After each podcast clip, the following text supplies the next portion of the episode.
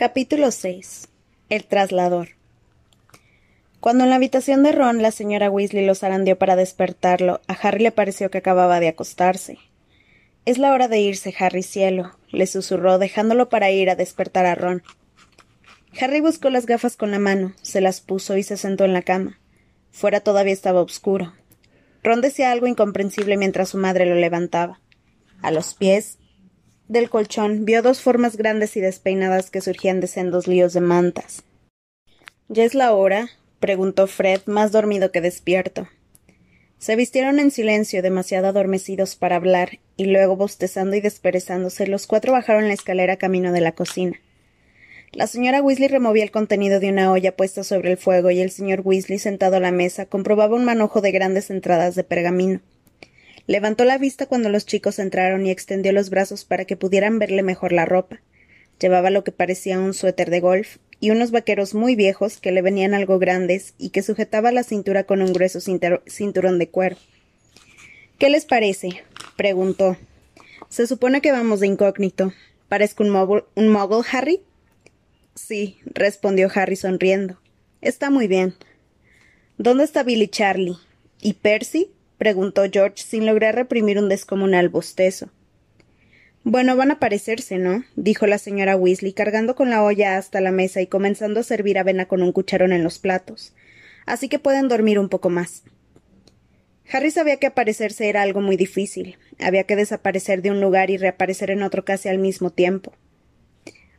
O sea que siguen en la cama, dijo Fred de mal humor, acercándose su, su cuenco de avena. ¿Y por qué no podemos aparecernos nosotros también? Porque no tienen la edad y no han pasado el examen, contestó bruscamente la señora Weasley. ¿Y dónde se han metido esas chicas? Salió de la cocina y la oyeron subir las escaleras. ¿Hay que pasar un examen para poder aparecerse? preguntó Harry. Desde luego, respondió el señor Weasley, poniendo a buen recaudo las entradas en el bolsillo trasero del pantalón. El Departamento de Transportes Mágicos tuvo que multar el otro día a un par de personas por aparecerse sin tener el carné. La aparición no es fácil, y cuando no se hace como se debe puede traer complicaciones muy desagradables. Esos dos que les digo se escindieron. Todos hicieron gestos de desagrado menos Harry. ¿Se escindieron? repitió Harry desorientado. La mitad del cuerpo quedó atrás, explicó el señor Weasley, echándose con la cuchara un montón de miel en su plato de avena. Y por supuesto estaban inmovilizados, no tenían ningún modo de moverse. Tuvieron que esperar a que llegara el equipo de reversión de accidentes mágicos y los recompusiera. Hubo que hacer un montón de papeleo, y se los puedo asegurar, con tantos muggles que vieron los trozos que habían dejado atrás. Harry se imaginó en ese instante un par de piernas y un ojo tirados en la acera de Private Drive. ¿Quedaron bien? preguntó Harry asustado. Sí, respondió el señor Weasley con tranquilidad, pero les cayó una buena multa. Y me parece que no van a repetir la experiencia por mucha prisa que tengan. Con la aparición no se juega. Hay muchos magos adultos que no quieren utilizarla. Prefieren la escoba. Es más lenta, pero más segura. Pero Bill, Charlie y Percy sí que pueden. Charlie tuvo que repetir el examen, dijo Fred con una sonrisita. La primera vez que se lo la primera vez se lo cargaron porque apareció ocho kilómetros más al sur de donde se suponía que tenía que ir. Apareció justo encima de unos viejecitos que estaban haciendo compras, ¿se acuerdan? Bueno, pero aprobó a la segunda, dijo la señora Weasley entre un estallido de carcajadas cuando volvió a entrar en la cocina. Percy lo ha conseguido hace solo dos semanas, dijo George. Desde entonces se ha aparecido todas las mañanas en el piso de abajo para demostrar que es capaz de hacerlo. Se oyeron unos pasos y Hermione y Ginny entraron en la cocina pálidas y somnolientas. ¿Por qué, nos ¿Por qué nos hemos levantado tan temprano? preguntó Ginny, frotándose los ojos y sentándose a la mesa. Tenemos por delante un pequeño paseo, explicó el señor Weasley. ¿Paseo? se extrañó Harry. ¿Vamos a ir caminando hasta la sede de los mundiales? No, no, eso está muy lejos, repuso el señor Weasley sonriendo. Solo hay que caminar un poco. Lo que pasa es que resulta difícil que un gran número de magos se reúnan sin llamar la atención de los muggles. Siempre tenemos que ser muy cuidadosos a la hora de viajar, y en una ocasión como la de los mundiales de Quidditch, aún más. George. exclamó bruscamente la señora Weasley sobresaltando a todos. ¿Qué? preguntó George en un tono de inocencia que no engañó a nadie. ¿Qué tienes en el bolsillo? Nada. No me mientas. La señora Weasley apuntó con la varita al bolsillo de George y dijo Accio. Varios objetos pequeños de colores brillantes salieron zumbando del bolsillo de George, que en vano intentó, que en vano intentó agarrar algunos. Se fueron todos volando hasta la mano extendida de la señora Weasley. Les dijimos que los destruyeran, exclamó furiosa la señora Weasley, sosteniendo en la mano lo que sin lugar a dudas eran más caramelos longilinguos. Les dijimos que se deshicieran de todos. Vacían los bolsillos. Vamos, los dos. Fue una escena desagradable. Evidentemente los gemelos habían tratado de sacar de la casa ocultos tantos caramelos como podían, y la señora Weasley tuvo que usar el encantamiento convocador para encontrarlos todo. Aquio, Aquio, Aquio, fue diciendo, y los caramelos salieron de los lugares más imprevisibles, incluido el forro de la chaqueta de George y el dobladillo de los vaqueros de Fred. Hemos pasado seis meses desarrollándolos, le gritó Fred a su madre cuando ella los tiró. Ah, una bonita manera de pasar seis meses, exclamó ella. No me extraña que no tuvieran buenas calificaciones. El ambiente estaba tenso cuando se despidieron. La señora Weasley aún tenía el entrecejo fruncido cuando besó en la mejilla a su marido, aunque no tanto como los gemelos, que se pusieron las mochilas a la espalda y salieron sin dirigir ni una palabra a su madre. Bueno, pásenla bien, dijo la señora Weasley, y pórtense como Dios manda, añadió dirigiéndose a los gemelos, pero ellos no se volvieron y respondieron. Les enviaré a Bill, Charlie y Percy hacia mediodía, añadió mientras el señor Weasley, Harry, Ron, Hermione y Ginny se marchaban por el obscuro patio predecidos por Fred y George. Hacía fresco y todavía brillaba la luna. Solo un pálido resplandor en el horizonte a su derecha indicaba que el amanecer se hallaba próximo. Harry, Harry, que había estado pensando en los miles de magos que se concentrarían para ver los mundiales de Quidditch, apretó el paso para caminar junto al señor Weasley. Entonces, ¿cómo vamos a llegar todos sin que lo noten los muggles? preguntó. Ha sido un enorme problema de organización, dijo el señor Weasley con, con un suspiro. La cuestión es que unos cien mil magos están llegando para presenciar los mundiales, y naturalmente no tenemos un lugar mágico lo bastante grande para acomodarlos a todos. Hay lugares donde no pueden entrar los muggles, pero imagínate que intentáramos meter a miles de magos en el callejón de Agón o en el andén nueve y tres cuartos. Así que teníamos que encontrar un buen páramo desierto y poner tantas precauciones anti-muggles como fuera posible. Todo el ministerio ha estado trabajando en ello durante meses. En primer lugar, por supuesto, había que escalonar las llegadas. La gente con entradas más baratas ha tenido que llegar dos semanas antes. Un número limitado utiliza transportes muggles, pero no podemos abarrotar sus autobuses y trenes. Ten en cuenta que los magos vienen de todas partes del mundo. Algunos se aparecen, claro, pero ha habido que encontrar puntos seguros para su aparición bien alejados, alejados de los muggles. Creo que están utilizando como punto de aparición un bosque cercano. Para los que no quieren aparecerse o no tienen el carné, utilizamos trasladores. Son objetos que sirven para transportar a los magos de un lugar a otro a una hora prevista de antemano. Si es necesario, se pueden transportar a la vez un grupo numeroso de personas. Han dispuesto 200 puntos trasladores en lugares estratégicos a lo largo de Gran Bretaña, y el más próximo lo tenemos en la cima de la colina de Stoutshead. Es allí a donde nos dirigimos. El señor Weasley señaló delante de ellos, pasado el pueblo de, de Otteries en Catchpole, donde se alzaba una, una enorme montaña negra. ¿Qué tipo de objetos son los trasladores? preguntó Harry con curiosidad.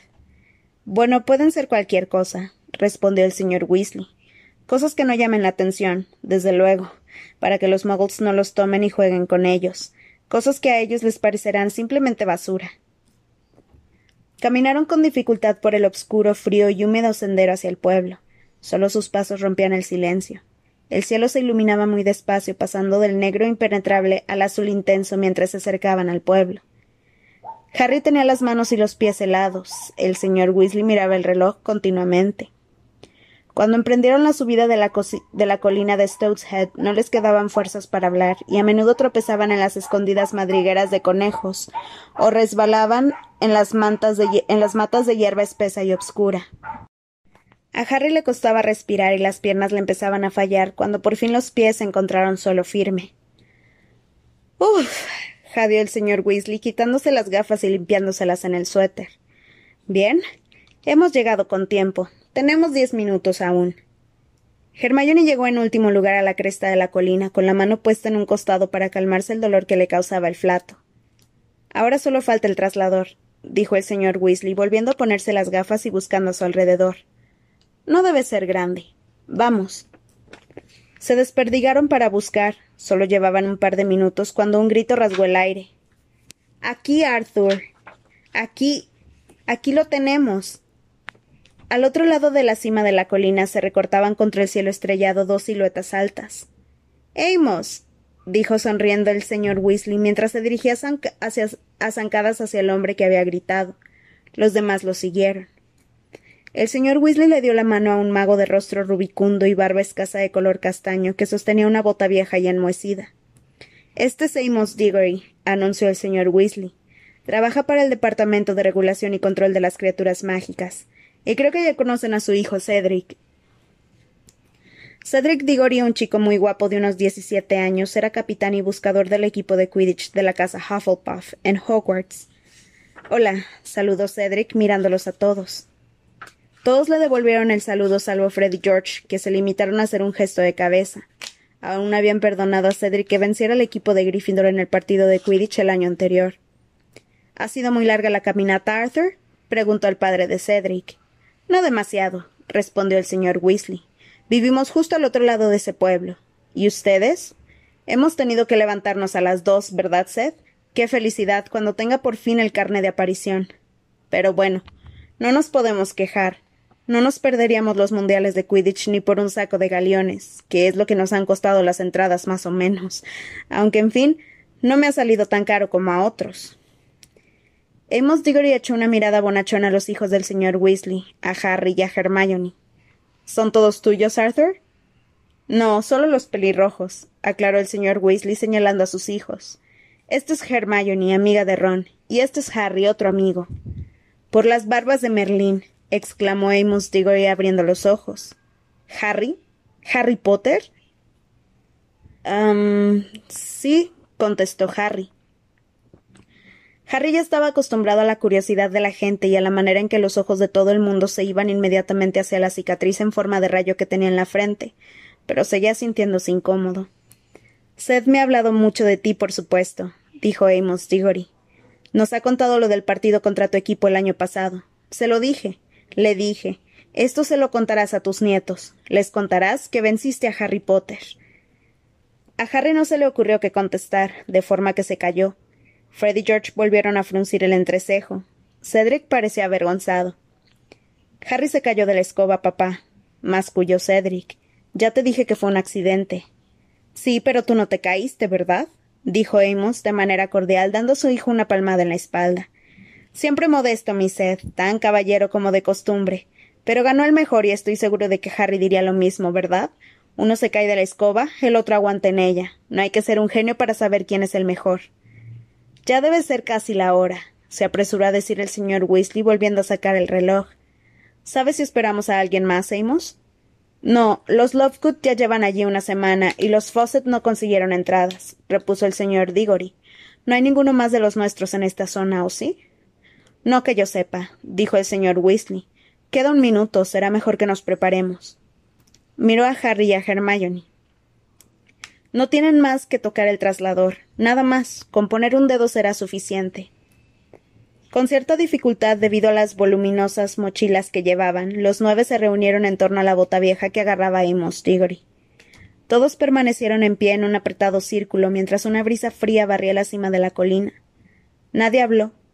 Harry pensó de, Harry pensó de repente lo rara que le parecería aquella imagen a cualquier muggle que se presentara en aquel momento por allí, Nueve personas, entre las cuales había dos hombres adultos, sujetando en la oscuridad aquella bota sucia, vieja y asquerosa, esperando. Tres, masculló el señor Weasley mirando el reloj. Dos. Uno. Ocurrió inmediatamente. Harry sintió como si, un como si un gancho justo debajo del ombligo tirara de él hacia adelante con una fuerza irresistible. Sus pies se habían despegado de la tierra, Pudo notar a Ron y a Hermione cada uno a un lado porque sus hombros golpeaban contra los suyos. Iban todos a enorme velocidad en medio de un remolino de colores y de una ráfaga de viento que aullaba en sus oídos. Tenía el índice pegado a la bota como por atracción magnética. Y entonces tocó tierra con los pies. Ron se tambaleó contra él y lo hizo caer. El traslador golpeó con un ruido sordo en el suelo cerca de su cabeza. Harry levantó la vista. Cedric y los señores Weasley y Diggory, y, los señores Weasley y Diggory permanecían de pie, aunque el viento los arandeaba. Todos los demás se habían caído al suelo. Desde la colina de Stoteshead a las cinco y siete, anunció una voz.